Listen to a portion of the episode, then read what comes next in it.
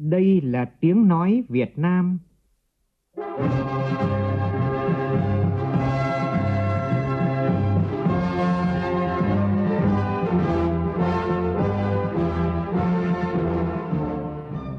là tiếng nói Việt Nam, phát thanh từ Hà Nội, thủ đô nước Cộng hòa xã hội chủ nghĩa Việt Nam.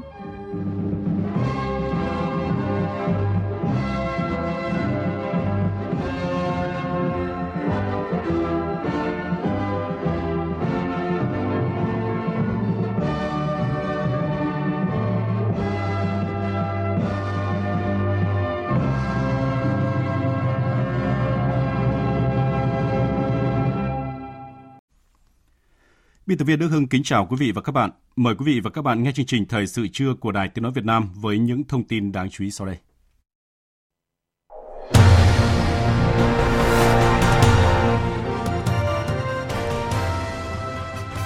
Khai mạc Hội báo toàn quốc năm 2022 với chủ đề Báo chí Việt Nam đoàn kết chuyên nghiệp hiện đại và nhân văn. Hà Nội sẽ có thêm 6 tuyến đường sắt đô thị ngầm với tổng chiều dài gần 90 km. Dự kiến từ ngày mai bắt đầu tiêm thí điểm vaccine ngừa COVID-19 cho trẻ từ 5 đến dưới 12 tuổi tại thành phố Hạ Long, tỉnh Quảng Ninh. Báo động về tình trạng gia tăng số người xin hưởng bảo hiểm xã hội một lần. Trong phần tin thế giới, trong bối cảnh các cuộc đàm phán hòa bình giữa Nga và Ukraine vẫn bế tắc, Mỹ tuyên bố tiếp tục viện trợ vũ khí sát thương cho Ukraine. Các nhà khoa học ước tính gần 50% dân số thế giới có thể đã mắc COVID-19.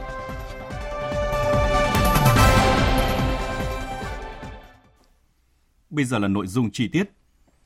Thưa quý vị và các bạn, nhân dịp Tết Bun Pimay của Lào và Tết Chon Chanam Thamay của Campuchia, Tổng Bí thư Ban chấp hành Trung Đảng Cộng sản Việt Nam Nguyễn Phú Trọng đã gửi thư và lãng hoa chúc mừng tới đồng chí Thonglun Sisulit, Tổng Bí thư Ban chấp hành Trung Đảng Nhân dân Cách mạng Lào, Chủ tịch nước Cộng hòa Dân chủ Nhân dân Lào và đồng chí Hun Sen, Chủ tịch Đảng Nhân dân Campuchia, Thủ tướng Chính phủ Vương quốc Campuchia. Nội dung thư chúc mừng của Tổng Bí thư Nguyễn Phú Trọng gửi Tổng Bí thư Chủ tịch nước Lào Thonglun Sisulit có đoạn viết. Nhân dịp Tết cổ truyền của nhân dân Lào Bun Pimay, thay mặt Đảng, Nhà nước và nhân dân Việt Nam và nhân danh cá nhân, tôi xin gửi tới đồng chí Tổng Bí thư, Chủ tịch nước Lào Thonglun Sisulit và các đồng chí lãnh đạo Đảng, Nhà nước và nhân dân các dân tộc Lào những tình cảm đồng chí anh em thân thiết và lời chúc mừng năm mới mạnh khỏe, hạnh phúc, an khang, thịnh vượng. Đảng, Nhà nước và nhân dân Việt Nam tin tưởng rằng dưới sự lãnh đạo của Đảng Nhân dân Cách mạng Lào do đồng chí Thongloun Sisulit đứng đầu,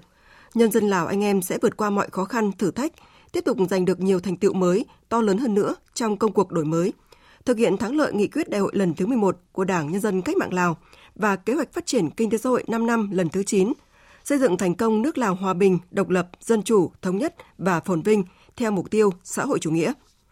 Đảng, Nhà nước và nhân dân Việt Nam hết sức vui mừng về mối quan hệ hữu nghị vĩ đại, tình đoàn kết đặc biệt và hợp tác toàn diện Việt Nam Lào ngày càng phát triển, đi vào chiều sâu, thiết thực và hiệu quả trên các lĩnh vực, góp phần tích cực vào công cuộc đổi mới, xây dựng và bảo vệ Tổ quốc ở mỗi nước. Đảng, Nhà nước và nhân dân Việt Nam trân trọng ghi nhớ sự ủng hộ mạnh mẽ, sự giúp đỡ to lớn, quý báu, trí tình, trí nghĩa và có hiệu quả mà Đảng, Nhà nước và nhân dân Lào anh em đã dành cho Đảng, Nhà nước và nhân dân Việt Nam trong suốt thời gian qua và sẽ làm hết sức mình cùng với Đảng, Nhà nước và nhân dân Lào giữ gìn, bảo vệ và vun đắp cho mối quan hệ đoàn kết đặc biệt Việt Nam Lào ngày càng phát triển, mang lại lợi ích cho nhân dân mỗi nước vì hòa bình, ổn định, hợp tác, phát triển ở khu vực và trên thế giới. Nội dung thư chúc mừng của Tổng Bí thư Nguyễn Phú Trọng gửi Chủ tịch Đảng Nhân dân Campuchia, Thủ tướng Chính phủ Vương quốc Campuchia Hun Sen có đoạn viết. Nhân dịp Tết cổ truyền của nhân dân Campuchia, Chochnam Mây, thay mặt Đảng, Nhà nước và nhân dân Việt Nam và nhân danh cá nhân, tôi xin gửi tới đồng chí Hun Sen và các đồng chí lãnh đạo Đảng Nhân dân Campuchia, Nhà nước và toàn thể nhân dân Campuchia những tình cảm đồng chí anh em thân thiết và những lời chúc mừng năm mới mạnh khỏe, hạnh phúc, an khang, thịnh vượng. Đảng, Nhà nước và nhân dân Việt Nam tin tưởng rằng dưới sự lãnh đạo đúng đắn và sáng suốt của Đảng Nhân dân Campuchia, sự chỉ đạo, điều hành quyết liệt của chính phủ do đồng chí Hun Sen đứng đầu, nhân dân Campuchia sẽ tiếp tục giành được nhiều thành tựu mới, to lớn hơn nữa trong công cuộc xây dựng và phát triển đất nước. Tổ chức thành công cuộc bầu cử Hội đồng xã phường năm 2022 và đảm nhiệm thành công vai trò Chủ tịch ASEAN năm 2022. Đảng, Nhà nước và nhân dân Việt Nam cũng hết sức vui mừng về mối quan hệ láng giềng tốt đẹp, hữu nghị truyền thống, hợp tác toàn diện, bền vững lâu dài giữa Việt Nam và Campuchia ngày càng phát triển, đi vào chiều sâu, mang lại lợi ích thiết thực cho nhân dân hai nước, góp phần tích cực vào việc giữ gìn hòa bình, ổn định, hợp tác và phát triển ở khu vực và trên thế giới. Nhân dịp này, Tổng Bí thư Nguyễn Phú Trọng cũng gửi thiệp và lãng hoa chúc mừng tới Quốc vương Campuchia Norodom Sihamoni. Chủ tịch nước Nguyễn Xuân Phúc đã gửi thư, thiếp và lãng hoa chúc mừng tới Tổng Bí thư Chủ tịch nước Cộng hòa Dân chủ Nhân dân Lào Thongloun Sisoulith và Quốc vương Campuchia Norodom Sihamoni. Thủ tướng Chính phủ Phạm Minh Chính đã gửi thư, thiếp và lãng hoa chúc mừng tới Thủ tướng Chính phủ nước Cộng hòa Dân chủ Nhân dân Lào Khăm Phan Vị Pha Văn và Thủ tướng Vương quốc Campuchia Samdech Techo Hun Sen – Chủ tịch Quốc hội Vương Đình Huệ đã gửi thư và lãng hoa chúc mừng tới Chủ tịch Quốc hội nước Cộng hòa Dân chủ Nhân dân Lào Say Sổm Phon Phong Vi Hẳn, Chủ tịch Thượng viện Vương quốc Campuchia Say Chum và Chủ tịch Quốc hội Vương quốc Campuchia Heng Sorin. Tối qua tại khu di tích lịch sử quốc gia An Nam Cộng sản Đảng, huyện Cờ Đỏ, thành phố Cần Thơ, Bộ Chỉ huy quân sự thành phố Cần Thơ phối hợp cùng Ủy ban nhân dân huyện Cờ Đỏ tổ chức tổng kết hoạt động Tết quân dân mừng Tết Chon Trần Nam Thơ Mây 2022 và tổ chức chương trình nghệ thuật quân dân Cần Thơ mừng Chon Trần Nam Thơ Mây. Phóng viên Phạm Hải thông tin. Trong thời gian diễn ra Tết quân dân, hàng ngàn cán bộ chiến sĩ lực lượng vũ trang và các ban ngành đoàn thể huyện Cờ Đỏ cùng với bà con dân tộc Khmer tích cực hưởng ứng tham gia, đã thực hiện nhiều công trình phần việc đem lại hiệu quả thiết thực như sơn mới hàng rào chùa Muni Út Đông Răng Xây, xây dựng đèn đường, xây mới 12 căn nhà đại đoàn kết, xây mới và sửa chữa 5 nhà tình đồng đội, tặng 500 phần quà cho gia đình chính sách, hộ nghèo, 100 suất học bổng cho học sinh nghèo hiếu học ở các quận Ô Môn, huyện Cờ Đỏ và Thơ Lai. Bà Dương Thị Minh Hạnh, ngụ xã Đông Thắng, huyện Cờ Đỏ, thành phố Cần Thơ chia sẻ. Tết quân dân à, năm nay à, nhà nước tài trợ cho là sơn cái cổng chùa trị giá là 100 triệu. Rồi sau đó là có cắt cho một căn nhà đồng đội. Người dân tộc rất là phấn khởi. Đại tá Phạm Ngọc Quang, chính ủy Bộ Chỉ huy quân sự thành phố Cần Thơ cho biết, ngoài các hoạt động trên thì Tết quân dân năm nay còn có các hoạt động như thăm, chúc mừng các chùa, họp mặt cán bộ chiến sĩ là người dân tộc Khmer, các hoạt động văn hóa, văn nghệ, các trò chơi dân gian của đồng bào Khmer –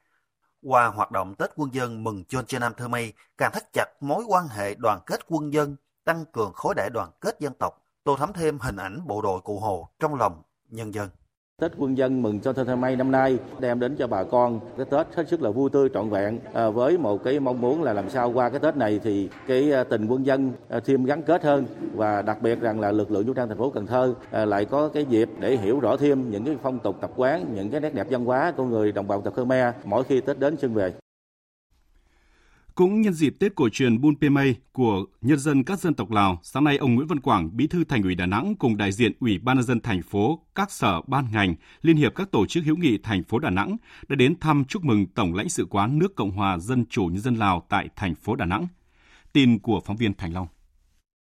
Ông Nguyễn Văn Quảng, Bí thư Thành ủy Đà Nẵng cho biết, năm nay kỷ niệm 60 năm ngày Việt Nam Lào thiết lập quan hệ ngoại giao, mùng 5 tháng 9 1962 mùng 5 tháng 9 2022 và 45 năm ngày ký hiệp ước hữu nghị và hợp tác Việt Nam Lào 18 tháng 7 1977 18 tháng 7 2022 là một trong những năm rất quan trọng của hai đảng và hai nước. Bí thư Thành ủy Đà Nẵng gửi lời chúc mừng đến lãnh đạo Đảng, Nhà nước và nhân dân Lào anh em.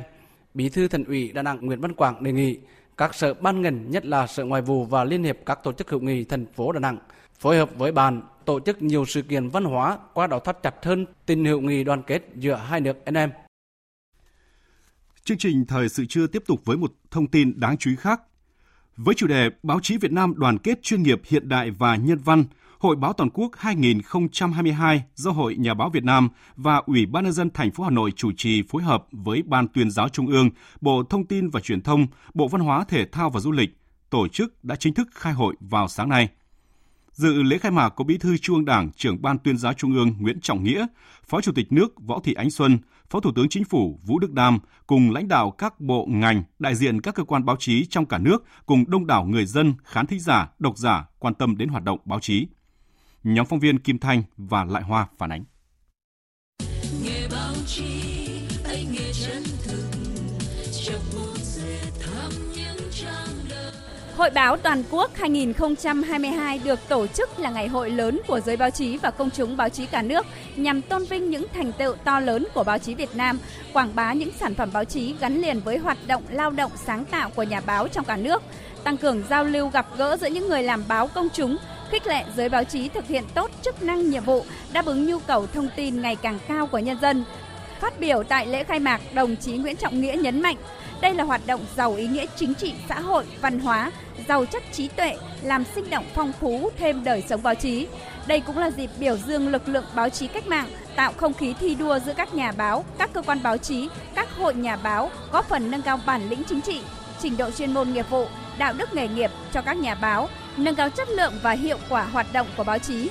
Đồng chí Nguyễn Trọng Nghĩa đề nghị Hội Nhà báo Việt Nam cần tiếp tục quán triệt sâu sắc đường lối quan điểm của Đảng, nhất là những nỗ lực phấn đấu để xứng đáng với lời dạy của Chủ tịch Hồ Chí Minh. Nhà báo là chiến sĩ cách mạng, cây bút là vũ khí sắc bén của họ. Nhà báo cần thể hiện mạnh mẽ, bản lĩnh chính trị, tính cách mạng, tính chuyên nghiệp, vừa kiên định lập trường cách mạng, có tinh thần hội nhập quốc tế, vừa trao dồi đạo đức, thực hiện nghiêm túc 10 điều quy định về đạo đức nghề nghiệp của người làm báo Việt Nam, quy tắc sử dụng mạng xã hội của người làm báo trong xu thế chuyển đổi số hiện nay.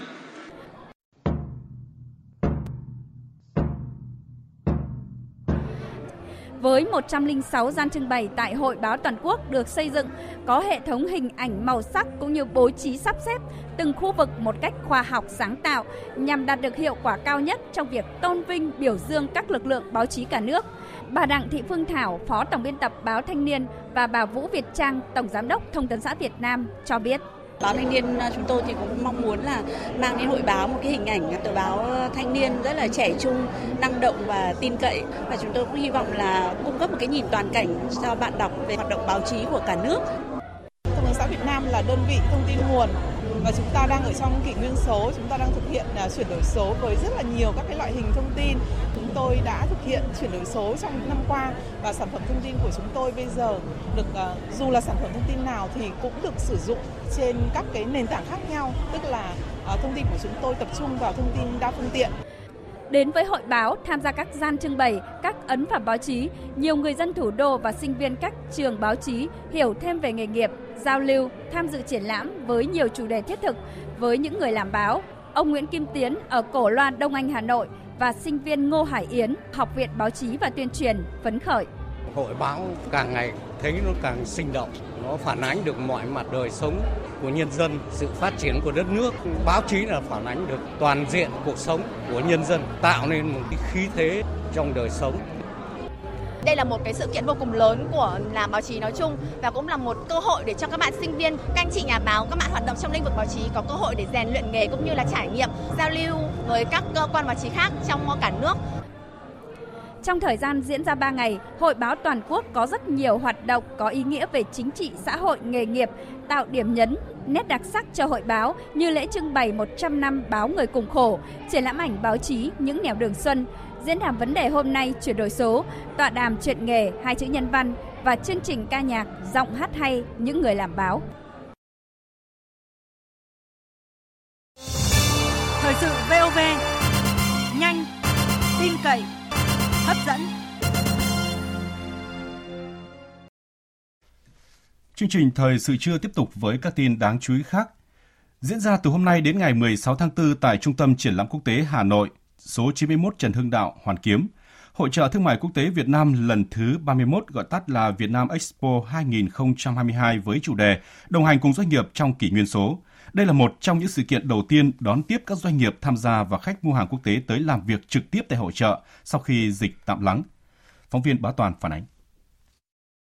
Việt Nam Expo 2022 có sự tham gia của 410 doanh nghiệp với quy mô 380 gian hàng đến từ 15 quốc gia và vùng lãnh thổ, trưng bày tập trung trong 4 khu vực triển lãm nổi bật, thương hiệu quốc gia và xuất khẩu, máy móc thiết bị, công nghiệp hỗ trợ, công nghệ số, thương mại điện tử, thực phẩm, đồ uống. Việt Nam Expo 2022 sẽ duy trì các hình thức giao thương kết hợp để tiếp cận rộng rãi đối tác nhằm đạt hiệu quả tối ưu nhất. Các cụm gian hàng từ xa sẽ bố trí xen kẽ cùng các gian hàng trực tiếp kết hợp mô hình giao thương trực tuyến. Bộ trưởng Bộ Công Thương Nguyễn Hồng Diên nhấn mạnh trải qua 30 năm đồng hành cùng doanh nghiệp, Việt Nam Expo đã trở thành một trong những hoạt động xúc tiến thương mại quan trọng có quy mô lớn nhất của ngành công thương. Năm nay, bên cạnh các hoạt động quảng bá giới thiệu sản phẩm, giao thương, xúc tiến thương mại theo phương thức truyền thống, Việt Nam Expo tổ chức các gian hàng từ xa nhằm hỗ trợ doanh nghiệp tiếp cận rộng rãi hơn với các đối tác trong và ngoài nước, qua đó nâng cao hiệu quả xúc tiến thương mại của các doanh nghiệp. Bên cạnh các hoạt động quảng bá, giới thiệu sản phẩm, giao thương, xúc tiến thương mại theo hình thức truyền thống, còn tổ chức hội trợ trực tuyến với các gian hàng từ xa, kết nối giao thương theo lĩnh vực ngành hàng nhằm hỗ trợ doanh nghiệp tiếp cận rộng rãi hơn với các đối tác trong và ngoài nước, qua đó nâng cao hiệu quả xúc tiến thương mại của các doanh nghiệp. Hội trợ thương mại quốc tế Việt Nam lần thứ 31 Việt Nam Expo 2022 được tổ chức theo hình thức trực tiếp, kết hợp trực tuyến thông qua nền tảng hệ sinh thái xúc tiến thương mại số quốc gia. Trong đó, hội trợ trực tiếp sẽ diễn ra trong 4 ngày, từ hôm nay đến ngày 16 tháng 4 và hội trợ trực tuyến được tổ chức trong một tháng. Sở Quy hoạch Kiến trúc thành phố Hà Nội sáng nay công bố đồ án quy hoạch chung không gian xây dựng ngầm đô thị trung tâm thành phố Hà Nội đến năm 2030, tầm nhìn đến năm 2050. Hà Nội đã định hướng quy hoạch thêm 6 tuyến đường sắt đô thị ngầm với tổng chiều dài khoảng 86,5 km, sâu trung bình khoảng 20 m. Cùng với đó, thành phố cũng sẽ quy hoạch 78 bãi đỗ xe công cộng với tổng diện tích sàn là hơn 104 ha, chủ yếu bố trí tại khu vực 4 quận nội thành cũ.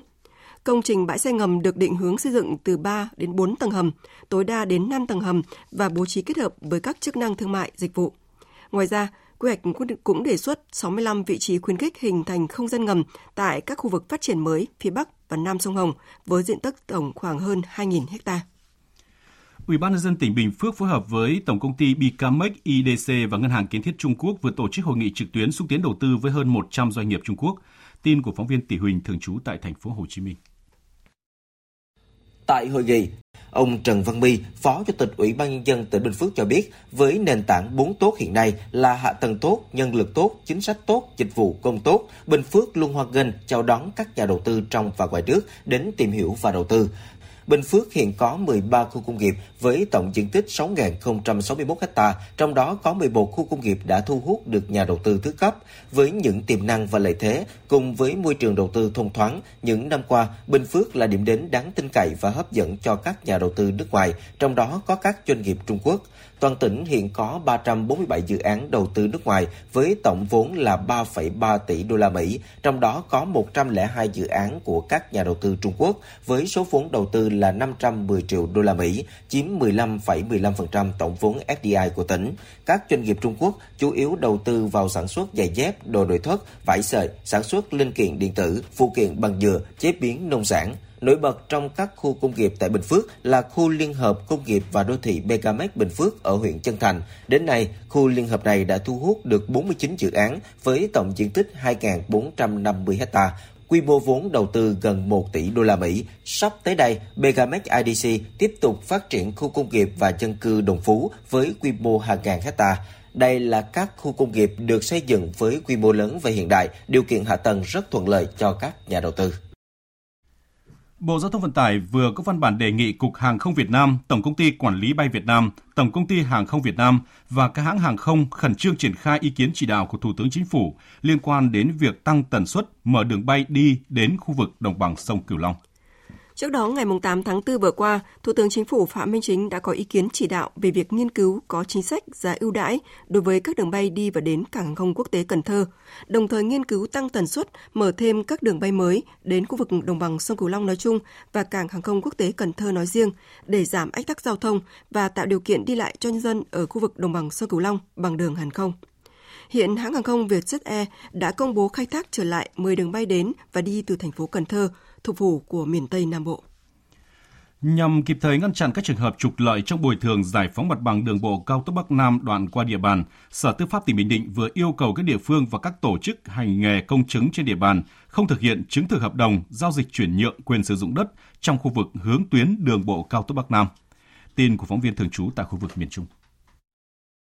Dự án đường bộ cao tốc Bắc Nam phía Đông giai đoạn 2021-2025 qua địa phận tỉnh Bình Định dài hơn 118 km, diện tích cần thu hồi gần 1.300 ha.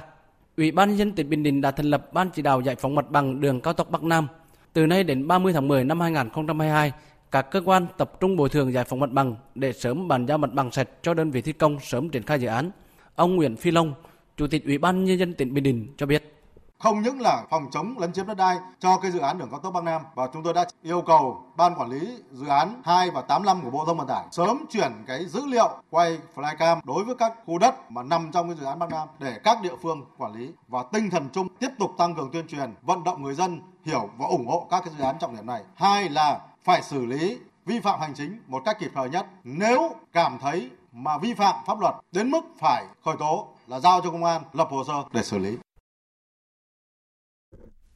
Cơ quan Cảnh sát điều tra Công an tỉnh Phú Yên vừa tống đạt kết luận điều tra đến các bị can đề nghị Viện Kiểm sát Nhân dân tỉnh này truy tố đối với 5 cựu cán bộ lãnh đạo tỉnh Phú Yên về tội vi phạm quy định về quản lý sử dụng tài sản nhà nước gây thất thoát lãng phí theo khoản 3 điều 219 Bộ Luật Hình sự. Tin của phóng viên Thái Bình, thường trú khu vực miền Trung.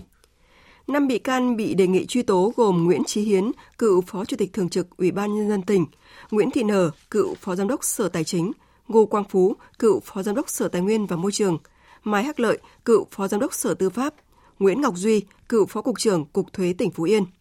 Các cựu lãnh đạo này bị đề nghị truy tố do giảm giá bán đất sai quy định khi bán đấu giá 262 lô đất tại khu đô thị mới Nam Tuy Hòa. Cơ quan điều tra xác định các bị can này là những người có liên quan đã thống nhất điều chỉnh bổ sung phương án đấu giá chọn gói, chia thành 4 khu để đấu giá từng khu, bỏ điều kiện hồ sơ năng lực tài chính cho các cá nhân tham gia đấu giá và bổ sung chính sách hỗ trợ 5% trên tổng giá trị mỗi khu đất để đấu giá, ký quyết định công nhận kết quả đấu giá cho phép người trúng đấu giá nộp tiền vào ngân sách nhà nước thấp hơn số tiền trúng đấu giá và thấp hơn giá khởi điểm là trái pháp luật trong đó, ông Nguyễn Chí Hiến, cựu Phó Chủ tịch Thường trực Ủy ban Nhân dân tỉnh, giữ vai trò chủ mưu, chỉ đạo xuyên suốt. Các bị can còn lại dù biết những việc làm không có căn cứ pháp luật nhưng vẫn thực hiện. Thưa quý vị và các bạn, sáng nay Bộ Y tế tổ chức họp cung cấp thông tin về công tác triển khai tiêm phòng vaccine COVID-19 cho trẻ từ 5 đến dưới 12 tuổi. Đến thời điểm hiện tại, nhiều địa phương đã chuẩn bị sẵn sàng cho công tác tiêm chủng cho các bé và dự kiến đến đầu tuần tới có thể triển khai diện rộng trong cả nước. Phóng viên Thúy Nga phản ánh. Theo phê duyệt của Bộ Y tế, có hai loại vaccine phòng COVID-19 tiêm cho trẻ trong nhóm tuổi này là vaccine Pfizer và vaccine Moderna. Phó giáo sư tiến sĩ Dương Thị Hồng, Phó Viện trưởng Viện Vệ sinh Dịch tễ Trung ương, Phó chủ nhiệm dự án tiêm chủng mở rộng quốc gia cho biết, Thông qua báo cáo trên thế giới, hầu hết trẻ 5 đến dưới 12 tuổi sau khi tiêm vaccine phòng COVID-19 đều chỉ gặp các phản ứng thông thường. Một số trường hợp có phản ứng bất thường nhưng tỷ lệ rất nhỏ. Thời gian qua, nước ta cũng ghi nhận tỷ lệ nhỏ có phản ứng nặng sau tiêm là 5 người trên 1 triệu liều vaccine. Tất cả các trường hợp này đều đã được các cán bộ y tế xử trí kịp thời và qua khỏi để đảm bảo an toàn ở mức cao nhất trong tiêm phòng cho trẻ độ tuổi 5 đến dưới 12 tuổi trong những ngày tới, chương trình tiêm chủng mở rộng quốc gia đã liên tục có hướng dẫn về công tác tiêm và xử trí tiêm khi triển khai tiêm hai loại vaccine sử dụng trong đợt này. Các bé đã được tiêm loại vaccine nào mũi đầu tiên thì mũi thứ hai sẽ tiêm cùng loại vaccine đó để đảm bảo an toàn tiêm chủng với hướng dẫn như vậy thì ngay từ cách cách thức phân bổ vaccine chúng tôi cũng sẽ có cái cách hướng dẫn à, từng đợt vaccine phân bổ. Và trong cái đợt vaccine phân bổ đó thì chương trình tiêm chủng cũng sẽ hướng dẫn một lần nữa là sẽ tiêm chủng cho nhóm đối tượng nào. Và khi tổ chức tiêm chủng thì khối lớp nào chúng ta tiêm vaccine nào thì chúng tôi cũng sẽ cố gắng hướng dẫn và tổ chức để tiêm một loại vaccine. Bởi vì thực ra hai loại vaccine này đều có thể tiêm cho trẻ từ 6 cho đến dưới 12 tuổi. Riêng vaccine uh, Pfizer thì có thể tiêm chủng cho trẻ 5 tuổi. Cho nên nhóm tuổi từ 6 đến 12 tuổi thì chúng tôi cuốn chiếu theo các lớp. Lớp nào tiêm loại vaccine nào thì cố gắng đến lần thứ hai. Chúng tôi quản lý vaccine cũng cấp số vaccine tương ứng để làm sao đảm bảo được tiêm chủng đúng liều và đúng loại vaccine cho các bé. Giáo sư tiến sĩ Phan Trọng Lân, Cục trưởng Cục Y tế Dự phòng Bộ Y tế thông tin, để đảm bảo tiêm hết cho trẻ trong quý 2 năm nay theo yêu cầu của chính phủ, ngành y tế sẽ triển khai tiêm cuốn chiếu cho các trẻ từ lớn tuổi đến nhỏ tuổi, sau đó tổ chức tiêm cho các đối tượng trì hoãn tiêm chủng để đảm bảo tiêm bao phủ được nhanh nhất, rộng nhất và an toàn nhất. An toàn là trên hết đối với đợt tiêm cho trẻ em đợt này được tập huấn, hướng dẫn và đã giao nhiệm vụ cho các cái đơn vị trong y tế dự phòng đảng có cái à, chỉ đạo trên toàn quốc xây dựng các cái kế hoạch và ra soát một cách đầy đủ từ việc ra soát đối tượng, kiểm tra các cái điểm tiêm chủng cũng như vật tư tiêu hao và tiến hành tiêm chủng. Và đợt này nó đồng bộ, không phải chỉ có ngành y tế mà các tổ chức chính trị, xã hội đều cùng hỗ trợ vào bên cạnh hệ thống điều trị và dự phòng. Theo kế hoạch, vào ngày mai, chương trình tiêm chủng mở rộng quốc gia sẽ triển khai tiêm thí điểm vaccine COVID-19 cho nhóm trẻ 5 đến dưới 12 tuổi tại thành phố Hạ Long, tỉnh Quảng Ninh. Sau đó, từ ngày 15 tháng 4 sẽ tổ chức tiêm tại các địa phương đã sẵn sàng và đảm bảo các điều kiện tiêm chủng cho trẻ. Sáng nay, hơn 500.000 trẻ mầm non ở Hà Nội trở lại trường sau gần một năm nghỉ học ở nhà do dịch COVID-19. Dù chỉ còn hơn một tháng nữa là kết thúc năm học, nhưng việc trường mầm non mở cửa cũng giúp các phụ huynh được trở lại cuộc sống bình thường vốn có. Phản ánh của phóng viên Minh Hường.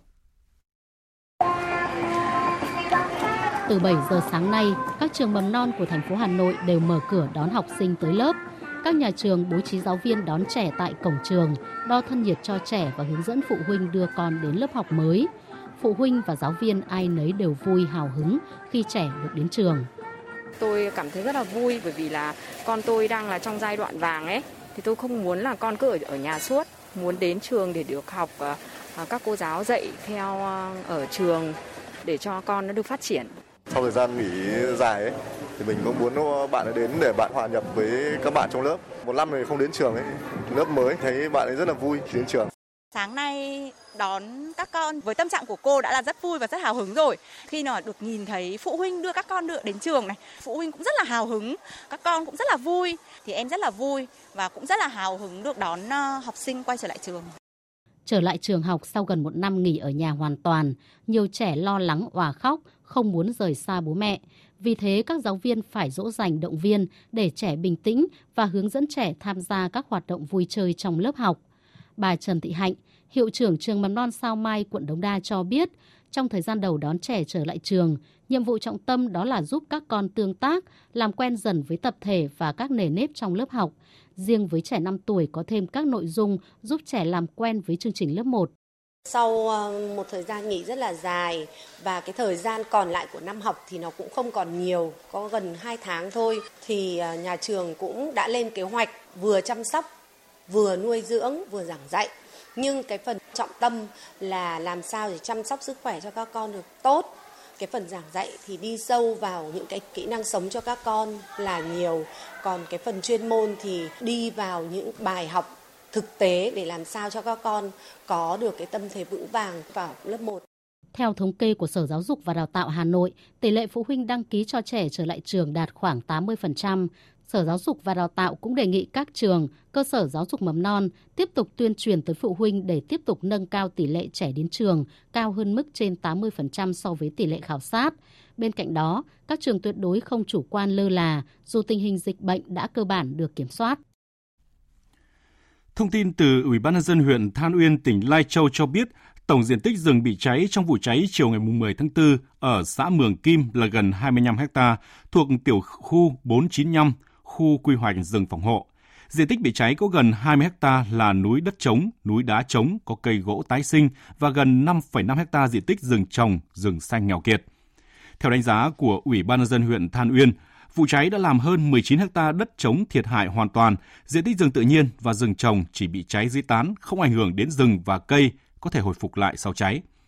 Hiện nay, chính quyền địa phương đã yêu cầu hạt kiểm lâm, ban quản lý rừng phòng hộ và ủy ban nhân dân xã Mường Kim tăng cường tuyên truyền vận động nhân dân thực hiện tốt công tác quản lý bảo vệ và phòng cháy chữa cháy rừng. Sáng nay xảy ra cháy lớn tại khu nhà kho của công ty trách nhiệm hữu hạn tổng hợp Tấn Phát, phường Nhân Bình, thành phố Quy Nhơn, tỉnh Bình Định. Vụ cháy xảy ra khoảng 9 giờ 30 phút sáng nay. Ngọn lửa đang cháy mạnh, cột khói hàng trăm mét màu đen kịt bao trùm khu nhà. Khu vực cháy là kho chứa mây đan giả nhựa cùng nhiều vật liệu dễ cháy nên ngọn lửa bốc mạnh. Và đến khoảng 11 giờ trưa nay, đám cháy đã cơ bản được dập tắt. Và bây giờ là thông tin thời tiết đáng chú ý với biên tập viên Bùi Chuyên.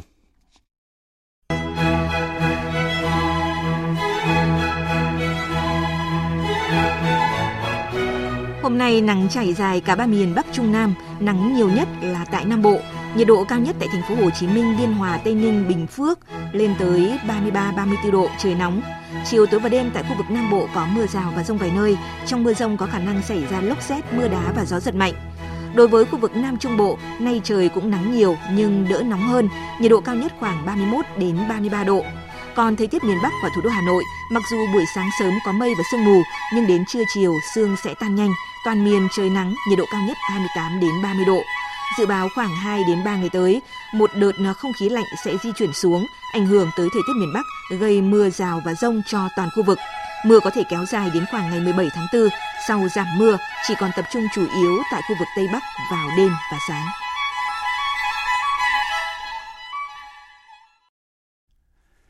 Chương trình thời sự trưa tiếp tục với phần tin thế giới. Cả Nga và Ukraine đều bày tỏ không lạc quan về hòa đàm từ sau cuộc gặp tại Thổ Nhĩ Kỳ tháng trước, trong khi Tổng thống Nga Vladimir Putin cho rằng Ukraine đã đi chệch hướng khỏi thỏa thuận đạt được trong cuộc hòa đàm ở thành phố Istanbul của Thổ Nhĩ Kỳ, thì phía Ukraine cho biết cuộc đàm phán đang cực kỳ khó khăn. Những tuyên bố của hai bên cho thấy triển vọng tháo gỡ cuộc xung đột giữa Nga và Ukraine khó có cơ hội trong tương lai gần. Biên tập viên Vũ Anh Tuấn tổng hợp thông tin. Phát biểu trước báo giới, Tổng thống Nga Vladimir Putin cho biết Ukraine đã đi ngược lại các thỏa thuận dự kiến được thực hiện giữa các đoàn đàm phán Nga và Ukraine tại Istanbul vào cuối tháng 3 vừa qua. Theo ông Putin, cuộc đàm phán hòa bình rơi vào tình trạng bế tắc bởi Ukraine đã từ chối công nhận Crimea thuộc Nga và sự độc lập của khu vực Donbass. Ông cũng bảo vệ chiến dịch quân sự của Nga tại Ukraine. Chiến dịch quân sự đặc biệt của Nga tại Ukraine nhằm đảm bảo an ninh cho nước Nga. Rõ ràng chúng ta không còn lựa chọn nào khác. Đó là bước đi đúng đắn để bảo vệ người dân khu vực Donbass. Trong khi đó, Ukraine cho biết cuộc hòa đàm đang diễn ra với Nga để chấm dứt chiến sự là cực kỳ khó khăn. Cố vấn Tổng thống Ukraine đồng thời là trưởng đoàn đàm phán nước này, Polodiak cũng bác bỏ cáo buộc của Nga khi nói rằng các nhà đàm phán Ukraine làm chậm trễ thảo luận bằng cách thay đổi các yêu cầu.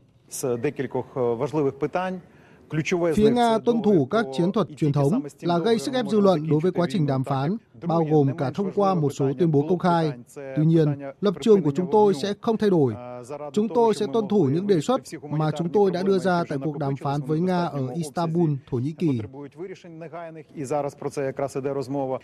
Như vậy, cuộc đàm phán nhằm chấm dứt chiến dịch quân sự của Nga tại Ukraine kéo dài gần 2 tháng nay cho đến thời điểm này đã không mang lại kết quả cụ thể. Hiện vấn đề lớn nhất mà các bên gặp phải là Nga đang yêu cầu Ukraine chính thức công nhận Crimea là một phần của Nga và các khu vực ở Donbass là các quốc gia độc lập. Trong một diễn biến có thể khiến cuộc xung đột Nga-Ukraine thêm trầm trọng là dự kiến vào hôm nay chính quyền Tổng thống Mỹ Joe Biden công bố gói viện trợ quân sự 750 triệu đô la Mỹ cho Ukraine với những diễn biến trên thực địa và bàn đàm phán như vậy, có thể thấy cuộc xung đột giữa Nga và Ukraine khó có thể chấm dứt trong thời gian ngắn khi các bên vẫn chưa thể dung hòa được lợi ích của mình. Trong một diễn biến khác có liên quan, lực lượng biên phòng Ukraine vừa cho biết hơn 870.000 người dân Ukraine sơ tán ra nước ngoài kể từ khi cuộc xung đột Nga và Ukraine nổ ra đã trở về nước. Trong số này ngày càng có nhiều phụ nữ và trẻ em. Sự chuyển biến này diễn ra sau khi các lực lượng Nga rút quân khỏi ngoại ô thủ đô Kiev cuối tháng trước. Chính phủ Slovakia ừ, hôm qua đã thông qua một đề xuất cho phép các lực lượng của NATO triển khai tại nước này được tăng cường thêm 900 quân, nâng tổng số binh sĩ NATO tại đây lên 3.000 quân. Sau khi Nga thực hiện hoạt động quân sự đặc biệt tại Ukraine và tình hình diễn biến phức tạp, Slovakia đã chấp thuận cho NATO được triển khai lực lượng nhằm tăng cường sự hiện diện của NATO và đồng minh ở sườn phía đông. Bộ trưởng phụ trách khu vực Thái Bình Dương của Australia hôm nay sẽ tới quần đảo Solomon để thuyết phục nước này không ký thỏa thuận an ninh với Trung Quốc. Động thái được cho là sẽ mở đường cho việc Trung Quốc thiết lập hiện diện quân sự tại Nam Thái Bình Dương, dẫn đến đến khả năng quân sự hóa trong khu vực. Tin của phóng viên Đài Tiếng nói Việt Nam thường trú tại Australia. Bộ trưởng Phát triển Quốc tế và Thái Bình Dương Jeff Sesea sẽ có chuyến thăm đột xuất đến quần đảo Solomon trong bối cảnh Trung Quốc và quần đảo Solomon đang chuẩn bị ký một thỏa thuận tăng cường hợp tác trên lĩnh vực an ninh. Trong đó có nội dung cho phép các tàu hải quân của Trung Quốc thường xuyên hiện diện tại quần đảo Solomon. Đồng thời, Trung Quốc cũng có thể cử binh sĩ và cảnh sát đến để đảm bảo an ninh cho các lợi ích của nước này tại quốc đảo Thái Bình Dương. Đáng chú ý, truyền thông Australia ngày hôm qua đưa tin về việc Trung Quốc đề nghị bổ sung 10 nhân viên an ninh được trang bị vũ khí sát thương bao gồm súng ngắn và súng trường tự động để đảm bảo an toàn cho đại sứ quán và nhân sự ngoại giao của nước này tại quần đảo Solomon. Tuy chính quyền nước sở tại đã bác bỏ đề xuất của Trung Quốc, nhưng động thái này càng khiến chính phủ Australia lo lắng. Trong bối cảnh Australia đang chuẩn bị bầu cử quốc hội liên bang, thì việc một quan chức chính phủ đi công tác nước ngoài được cho là hy hữu và bất thường, thể hiện sự lo lắng của nước này về khả năng một thỏa thuận an ninh giữa Trung Quốc và quần đảo Solomon sẽ được ký kết vào thời điểm Australia đang bận rộn cho bầu cử. Trước chuyến thăm của Bộ trưởng phụ trách Thái Bình Dương CCJ, Australia đã cử hai quan chức cấp cao của ngành tình báo đến quần đảo Solomon và trao đổi với Thủ tướng nước chủ nhà Manasseh Sogavare. Tuy nhiên, chuyến thăm không có kết quả tích cực, vì sau cuộc gặp, Thủ tướng Sogavare tuyên bố ông không có ý định dừng ký thỏa thuận an ninh với Trung Quốc. Về tình hình dịch COVID-19 trên thế giới, tính đến sáng nay, tổng số ca nhiễm COVID-19 trên toàn cầu đã vượt qua mốc 500 triệu. Tuy nhiên, một số nhà nghiên cứu ước tính gần 50% dân số thế giới có thể đã nhiễm virus SARS-CoV-2 gây bệnh COVID-19 ít nhất là một lần trong hai năm qua. Kết quả nghiên cứu mới này do Viện Đo lường và Đánh giá Sức khỏe thuộc Đại học Washington, Mỹ công bố trên một tạp chí y khoa danh tiếng.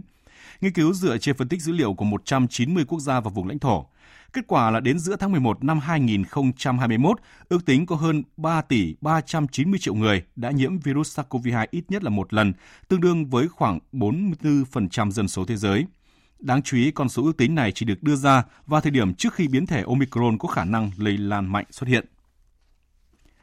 Giá phân bón ở Đông Nam Á đã tăng hơn gấp đôi trong vòng 18 tháng qua, khiến nhiều người nông dân trong khu vực rơi vào tình cảnh khó khăn. Đặc biệt tại Thái Lan nơi được mệnh danh là vựa lúa của châu Á, tình trạng khan hiếm nguồn cung phân bón còn dẫn tới lo ngại không chỉ ảnh hưởng trực tiếp đến sinh kế của người nông dân mà còn tác động tới cả vấn đề an ninh lương thực. Biên tập viên Phương Anh tổng hợp thông tin. Thamanun, người quanh năm gắn bó với dụng vườn, chưa bao giờ thấy làm nông nghiệp lại khó khăn đến vậy thời gian vốn anh thường dành cho việc chăm sóc cây trồng thì nay lại phải chạy vậy, lái xe đi khắp các tỉnh thành để tìm mua phân bón. Giống như anh, nhiều người nông dân khác tại Thái Lan cũng đang phải tìm kiếm nguồn cung phân bón từ các chợ đen với giá cắt cổ. Anh Tamanun phản nàn. Phân bón bây giờ giá gần như cao gấp 3 lần. Nó không chỉ đắt mà còn thiếu nguồn cung, hết hàng khắp nơi. Với hơn 1 phần 3 lực lượng lao động ở Thái Lan làm việc trong lĩnh vực nông nghiệp, một cuộc khủng hoảng lớn hơn dường như đang rình rập. Dù là thị trường xuất khẩu gạo lớn của thế giới, song nhiều nông dân Thái Lan vẫn đang sống trong cảnh nghèo đói. Trong đó, không ít người thậm chí còn đang nghĩ tới việc từ bỏ ruộng đồng. Bà Ping Kẹo, điều phối viên của mạng lưới cho người nông dân vay vốn của Thái Lan cho biết. Họ nói chúng tôi là nhà bếp của thế giới, nhưng đây là những thế hệ người nông dân cuối cùng. Làm việc nhiều hơn mà nợ nần vẫn trồng chất. Nhiều nông dân lâm vào cảnh đói nghèo. Không ai muốn làm nông dân nữa vì họ thấy không có tương lai. Khi nông nghiệp vẫn là một phần quan trọng trong nền kinh tế ở nhiều quốc gia Đông Nam Á, trong đó có Thái Lan, thì bất kỳ sự gián đoạn nào đối với nguồn cung phân bón, theo đánh giá của các chuyên gia về nông nghiệp, chắc chắn sẽ cản trở đáng kể tới việc tạo ra hiệu suất cây trồng giá phân bón tăng cao đang khiến nguồn cung lương thực của thế giới trở nên đắt đỏ và khan hiếm hơn, khi nông dân phải tiết kiệm chất dinh dưỡng cho cây trồng và thu được sản lượng thấp hơn. Nếu như ở các nước giàu, người mua hàng sẽ chỉ cảm nhận được những gợn sóng nhỏ, thì sức ép về nguồn cung thực phẩm sẽ ảnh hưởng nặng nề đến các gia đình ở những quốc gia nghèo. Tuần trước, Tổ chức Lương nông Liên Hợp Quốc cho biết chỉ số giá lương thực thế giới trong tháng 3 vừa qua đạt mức cao nhất kể từ khi bắt đầu được đo lường vào năm 1990. Thời sự tiếng nói Việt Nam Thông tin nhanh Bình luận sâu Tương tác đa chiều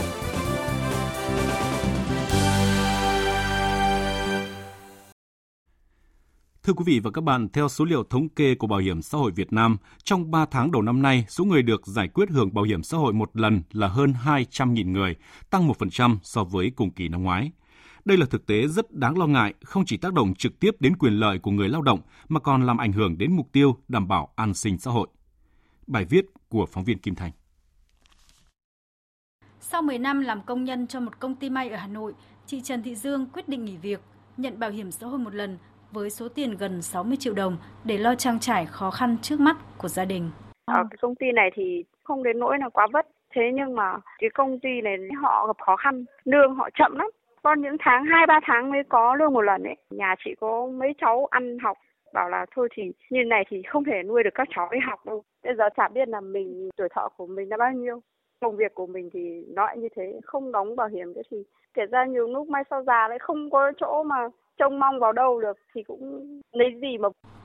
Trường hợp của chị Trần Thị Dương là một trong hàng trăm nghìn trường hợp người lao động xin rút bảo hiểm xã hội một lần thời gian gần đây.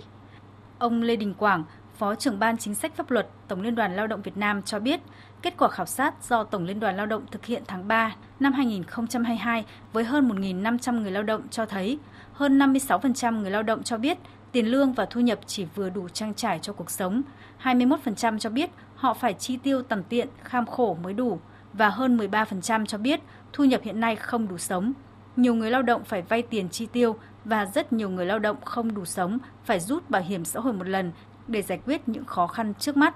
Tuy nhiên, việc làm này đồng nghĩa với việc người lao động đang đánh mất cơ hội an sinh xã hội khi đến tuổi về già và sẽ không có nguồn thu nhập hàng tháng từ lương hưu để đảm bảo cuộc sống, không được cấp thẻ bảo hiểm y tế miễn phí để chăm sóc sức khỏe khi về già hoặc nếu có thì mức hưởng lương hưu rất thấp. Ông Lê Đình Quảng cho biết chúng ta cũng phải tăng cường tuyên truyền để cho người lao động, những người tham gia bảo hiểm xã hội hiểu rõ và tránh có những cái tình trạng, có những cái phản ứng mà không tốt ảnh hưởng đến quan hệ lao động cũng như an ninh trật tự xã hội. Phải có giải pháp đồng bộ đặc biệt là quan tâm đến nâng cao à, thu nhập đời sống à, tiền lương tiền công cho người lao động. Để khi họ có quan hệ lao động thì cái tiền lương của họ vừa để đảm bảo cuộc sống có một cái phần tích lũy để mà khi có những cái rủi ro mà họ không có việc làm thì họ còn có điều kiện để mà duy trì cuộc sống để để mà tiếp tục tham gia bảo hiểm xã hội để hưởng cái chế độ bảo hiểm xã hội hữu trí lâu dài. Để tạo điều kiện cho người lao động sớm được hưởng lương hưu, theo nghị quyết 28 của Trung ương năm 2018 về cải cách chính sách bảo hiểm xã hội, thời gian đóng bảo hiểm xã hội ít nhất để được hưởng lương hưu có thể giảm từ 20 năm xuống 15 năm, thậm chí 10 năm Sắp tới, chính phủ sẽ sớm xây dựng và trình Quốc hội ban hành luật bảo hiểm xã hội sửa đổi, luật việc làm để sửa đổi các quy định theo nghị quyết của Trung ương. Việc sửa đổi chính sách bảo hiểm xã hội theo tinh thần này sẽ góp phần tăng mức độ hấp dẫn của chính sách bảo hiểm xã hội, trong đó có bảo hiểm xã hội tự nguyện. Người lao động sẽ có thêm động lực tiếp tục bảo lưu, tích lũy thời gian đóng bảo hiểm xã hội để hưởng lương hưu, góp phần đảm bảo an sinh xã hội bền vững cho người lao động. Ông Nguyễn Thế Mạnh, Tổng Giám đốc Bảo hiểm xã hội Việt Nam nêu rõ, Ngành bảo hiểm xã hội Việt Nam đã tập trung triển khai quyết liệt hiệu quả các chính sách hỗ trợ với phương châm đưa chính sách đến doanh nghiệp và người lao động nhanh nhất, thuận tiện nhất với hàng chục nghìn tỷ đồng. Cùng với đó, Bảo hiểm xã hội Việt Nam cũng đã phối hợp chặt chẽ với các bộ ngành, cơ quan thông tấn báo chí tập trung đẩy mạnh các hoạt động truyền thông đa dạng linh hoạt để người lao động hiểu rõ sự cần thiết, vai trò ý nghĩa của chính sách bảo hiểm xã hội, các gói hỗ trợ của chính phủ về lợi ích lâu dài của việc tham gia bảo hiểm xã hội, từ đó hạn chế cái tình trạng rút bảo hiểm xã hội một lần, bảo đảm an sinh xã hội bền vững.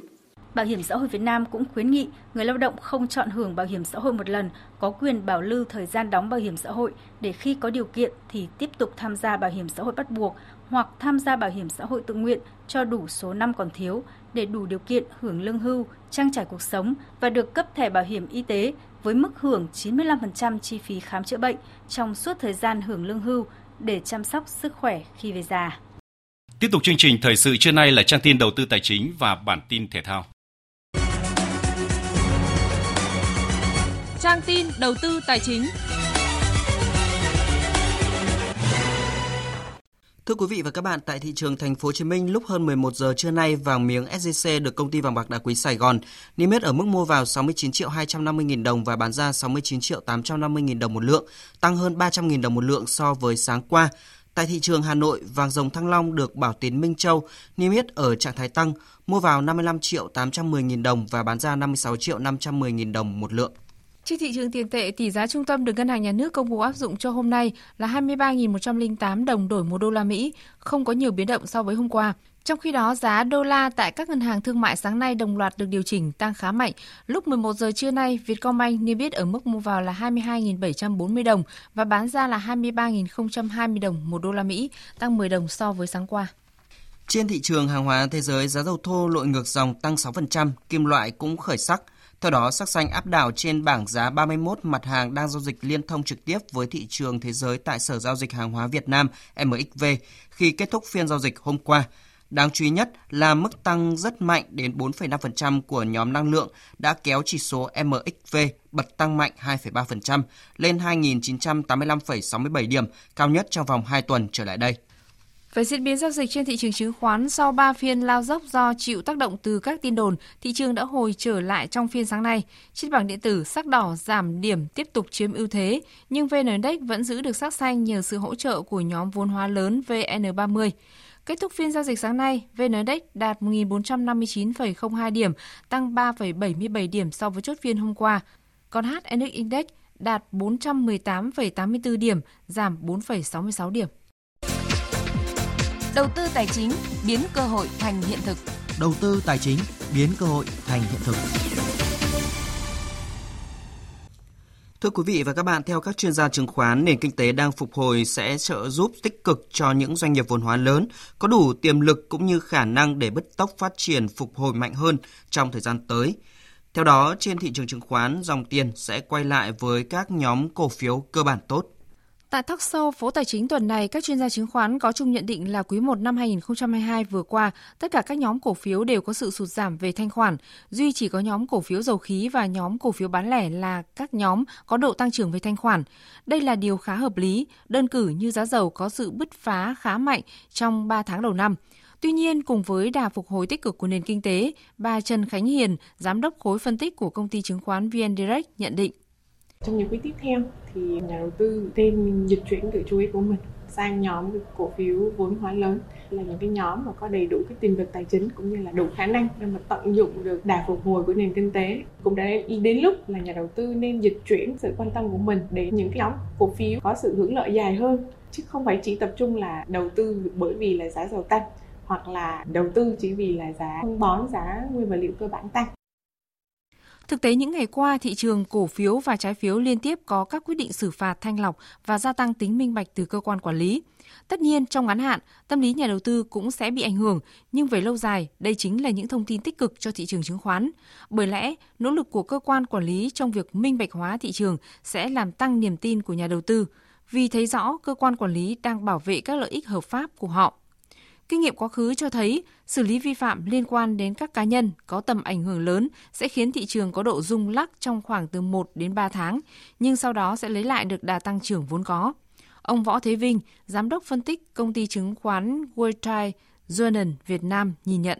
Từ nay đến cuối năm 2022 hay là dài hơn thì chúng ta sẽ cần phải xác định lại thứ nhất là cái mức sinh lời kỳ vọng của mình ở một mức độ nó hợp lý. Kinh tế Việt Nam mới chỉ bắt đầu bước vào giai đoạn hồi phục sau dịch tại các nhóm ngành lớn ở trên thị trường bán lẻ, ngân hàng, các ngành hàng tiêu dùng thì đều đang ở một vùng định giá cũng khá là hấp dẫn, có thể gọi là đã bị dòng tiền F0 phần nào đấy bỏ quên và chúng ta sẽ lựa chọn một cái danh mục đầu tư giữ trong dài hạn. Có thể nói đầu tư giá trị lâu dài thường đòi hỏi thời gian và sự kiên trì nhưng sẽ đảm bảo kết quả đầu tư tích cực hơn.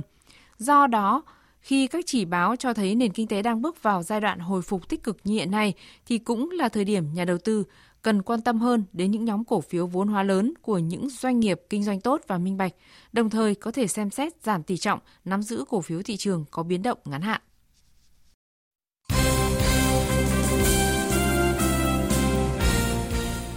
Thưa quý vị, thưa các bạn, hôm qua đội tuyển nữ Việt Nam đã có trận giao hữu gặp lại chủ nhà Hàn Quốc trong chuyến tập huấn tại đây, chuẩn bị cho SEA Games 31. Khác hẳn trận đầu, các học trò của huấn luyện viên Mai Đức Chung đã thi đấu ấn tượng để giành chiến thắng thuyết phục 3-2 sau 90 phút kịch tính theo kế hoạch, đội tuyển nữ Việt Nam sẽ còn thêm 2 trận nữa trong thời gian tập huấn tại Hàn Quốc, gặp đội tuyển bóng đá nữ trường đại học Uy Đúc vào ngày mai và đội bóng nữ Genju vào ngày 18 tháng 4. Chiều qua 12 tháng 4, quyền Chủ tịch Liên đoàn bóng đá Việt Nam VFF Trần Quốc Tuấn đã chủ trì cuộc họp với Ban Tổng Thư ký VFF và các bộ phận chuyên môn của VFF tham dự vào công tác tổ chức các môn bóng đá tại SEA Games 31. Tại cuộc họp, ông Trần Quốc Tuấn nhấn mạnh,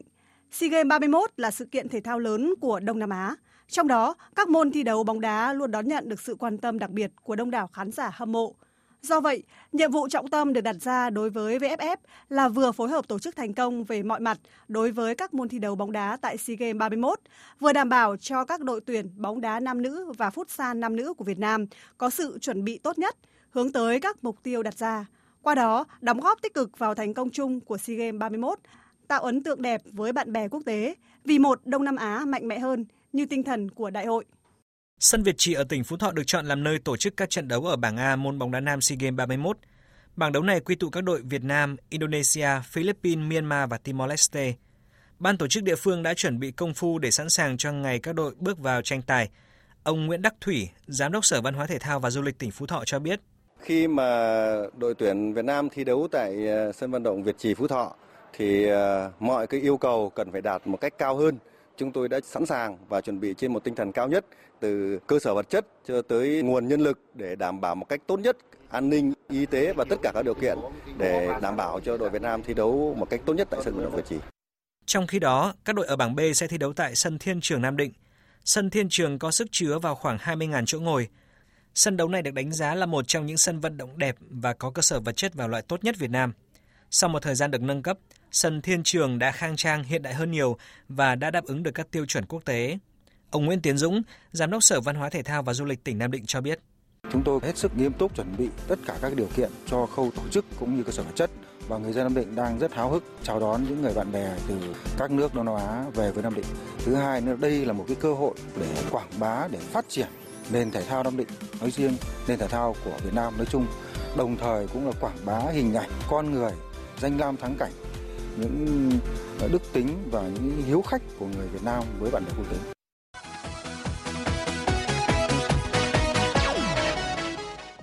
Dạng sáng nay 13 tháng 4 diễn ra hai cặp tứ kết lượt về UEFA Champions League. Cả Chelsea và Bayern Munich đều không thể lội ngược dòng trước Real Madrid và Villarreal.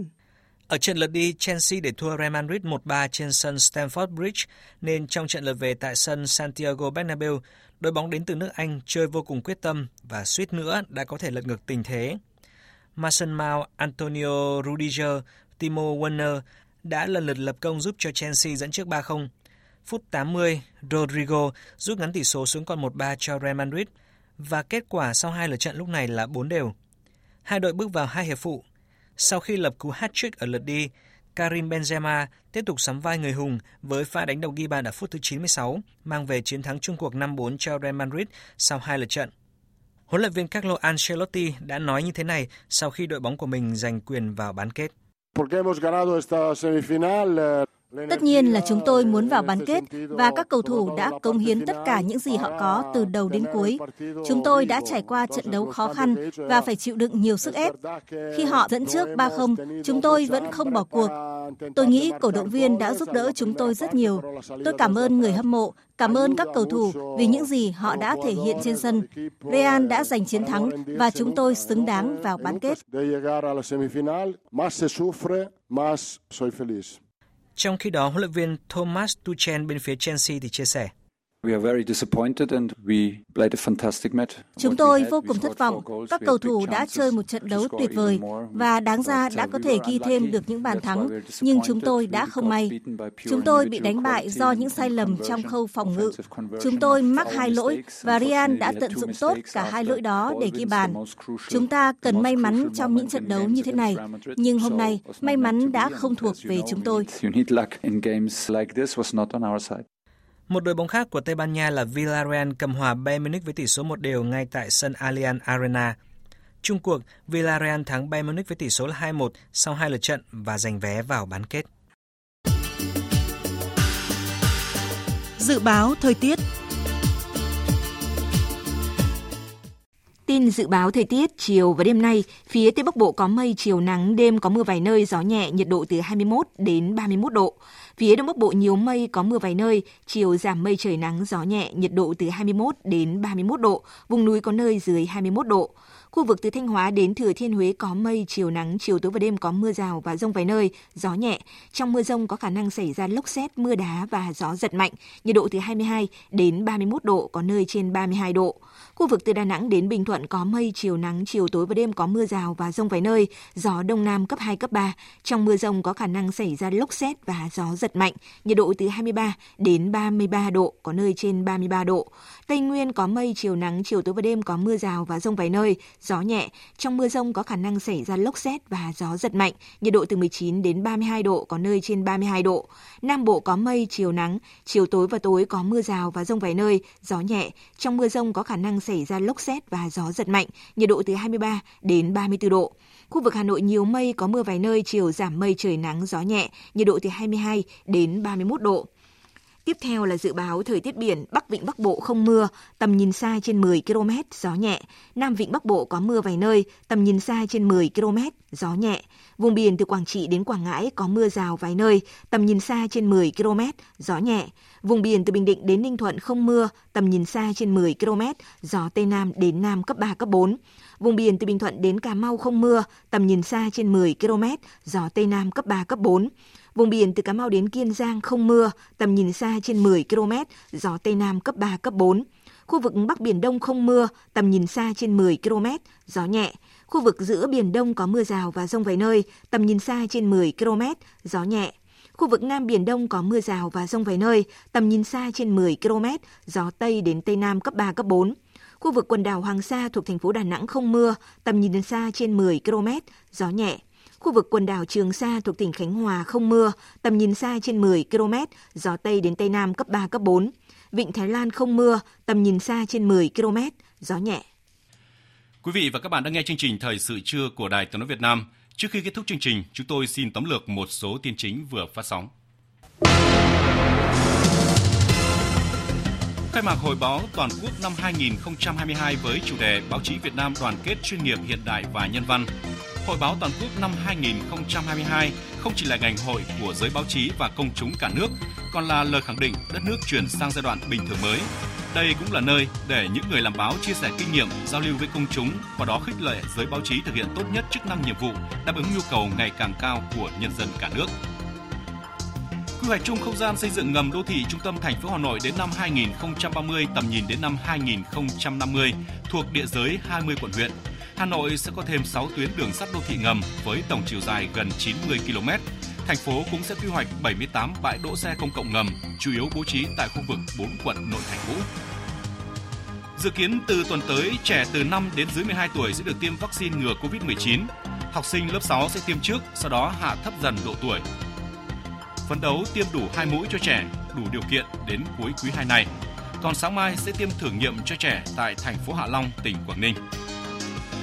Trong quý 1 vừa qua đã có hơn 200.000 người xin hưởng bảo hiểm xã hội một lần. Đây là thực tế rất đáng lo ngại, không chỉ tác động trực tiếp đến quyền lợi của người lao động mà còn ảnh hưởng đến mục tiêu đảm bảo an sinh xã hội. Cả Nga và Ukraine đều đổ lỗi cho nhau khi các cuộc hòa đàm không tiến triển. Trong khi đó, hai nhà lãnh đạo Mỹ và Anh vừa nhất trí tiếp tục nỗ lực chung để tăng cường sức ép kinh tế đối với Nga và chấm dứt sự phụ thuộc của phương Tây vào dầu khí của Nga. Riêng Mỹ sẽ cung cấp lô vũ khí mới cho Ukraine với tổng trị giá là 750 triệu đô la. Tới đây chúng tôi cũng xin kết thúc chương trình thời sự trưa nay của Đài Tiếng nói Việt Nam. Chương trình do các biên tập viên Đức Hưng, Minh Châu, Hoàng Ân, Thu Hòa cùng kỹ thuật viên Trần Tâm phối hợp thực hiện, chịu trách nhiệm nội dung Nguyễn Thị Tuyết Mai. Cảm ơn sự quan tâm lắng nghe của quý vị và các bạn. Xin chào và hẹn gặp lại.